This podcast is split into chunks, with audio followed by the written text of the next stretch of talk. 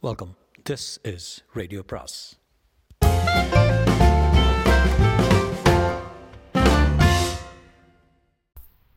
அனைவருக்கும் அன்பு வணக்கம். சுஜாதாவின் இன்னும் ஒரு பெண் பாகம் ஏழு. சுகு பார்த்த பார்வையிலிருந்தே சீதா அவளிடம் எல்லா விவரமும் சொல்லிவிட்டாள் என்று தெரிந்துவிட்டது.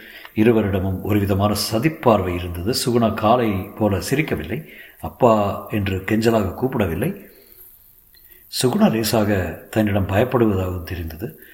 ஆனால் ஊருக்கு கிளம்புவதற்கு முன் ஒரு முறை இந்த விவகாரத்தை எழுப்பப் போகிறாள் என்பது மட்டும் புரிந்தது. ராத்திரி சாப்பிடும்போது அப்பா அம்மா கூட மத்தியானம் பேசிகிட்டு இருந்தேன். எல்லாம் சொன்னாங்க. என்ன சொன்னா? அதான் நீங்கள் ஏதோ அதை சொல்ல விரும்பாதவள் போல பாதையில் நிறுத்தினாள். திட்டவட்டமாக என்ன சொன்னான்னு எனக்கு தெரியணும் சுகுணா. தான்ப்பா நீங்கள் எனக்கு நம்ப முடியல. நீங்கள் அந்த மாதிரி பேசியிருப்பீங்களா?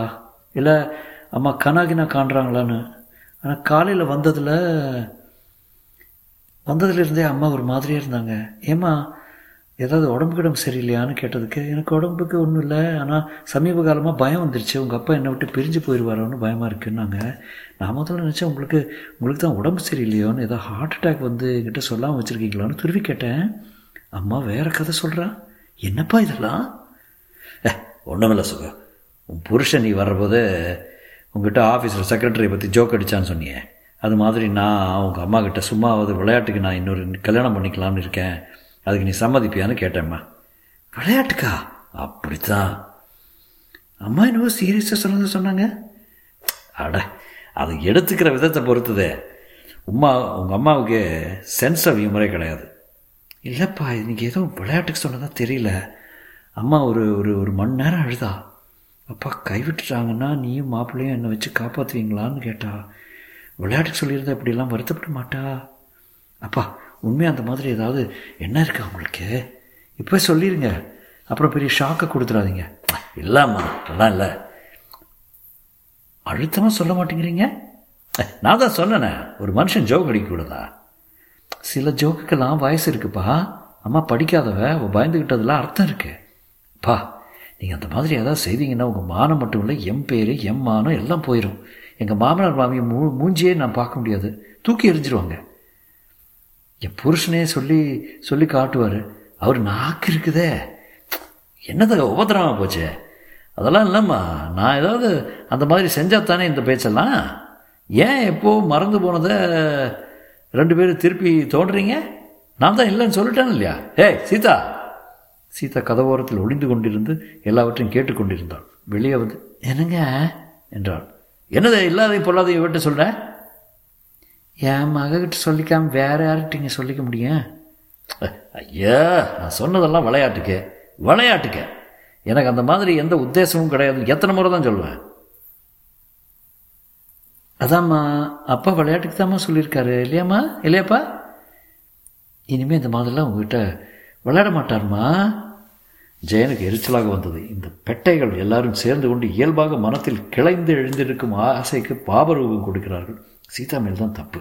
பேசாமல் ஊரை கூட்டி ஊழையிடாமல் பேசாமல் ஒப்புக்கொண்டிருந்தால் விஷயம் சுலபமாக முடிந்திருக்கும் அல்லவா? இவளை மாத்திரை கொடுத்து கொள்ள நான் நினைக்க வேண்டியது இல்லை அல்லவா? இவளுக்கு நிகழப்போவதற்கு இவள் தான் காரணம். நான் வெறும் கர்த்தா. இவள் என்னை முழுக்க விலைக்கு வாங்கியிருக்கிறாளா? எப்போதும் இவளுக்கு நான் விசுவாசமாக இருக்க வேண்டும் என்று எந்த சாஸ்திரத்தில் எழுதியிருக்கிறது? என்ன என்னவோ சொல்லிக்கொண்டு தான் செய்யப்போவதை மறுபடியும் மனசுக்குள் நியாயப்படுத்தி கொண்டார்.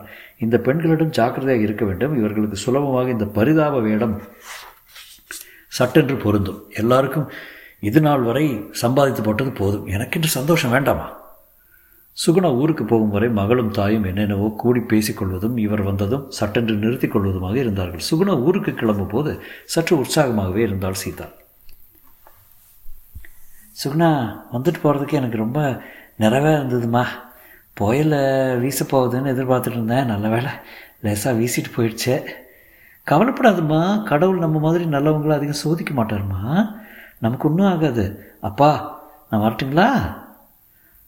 மகங்கிற உரிமையோடு தான் கேட்குறேன் ஏதாவது அசட்டு காரியம் பண்ணிடாதீங்க. சும்மா செத்த பாம்பை அடிக்காதம்மா. எனக்கும் அழுகுது. செத்ததுன்னு தான் நம்பிக்கிட்டு இருக்கோம். திடீர்னு உசுறு வந்துட போகுது உபதேசம் பண்ணால் போயிட்டு வாமா வர்றப்பா. அவள் அடுத்த முறை வரும்போது அம்மாவை உயிருடன் பார்க்கப் போவதில்லை என்று தீர்மானித்தார் சீக்கிரமே முடித்து விட வேண்டும். இப்போது மகளிடம் அம்மாக்காரி எல்லாவற்றையும் சொன்னதால் தன் பிளானில் ஏதாவது மாற்றம் செய்ய வேண்டும் என்று யோசித்தார் தேவையில்லை. இயல்பாக எல்லாம் நடக்குமாறு செய்துவிட வேண்டும். தக்க சமயத்தில் பூனாவுக்கு போய் மகளுடன் இருந்து அங்கே செய்து வருமாறு செய்தால் சிறப்பாக இருக்கும். சந்தேகமே வராது. நான் இல்லாத போது கண்ட மாத்திரைகளை தெரியாமல் விழுங்கி யா. அப்பா நான் பாட்டுக்கு பேசிகிட்டே இருக்கேன் எங்கேயோ பார்க்குறீங்களே என்ன யோசனை? திருக்கிட்டு ஆ போயிட்டு வாமா லெட்டர் போடு என்ன? என்றார். தொடரும்.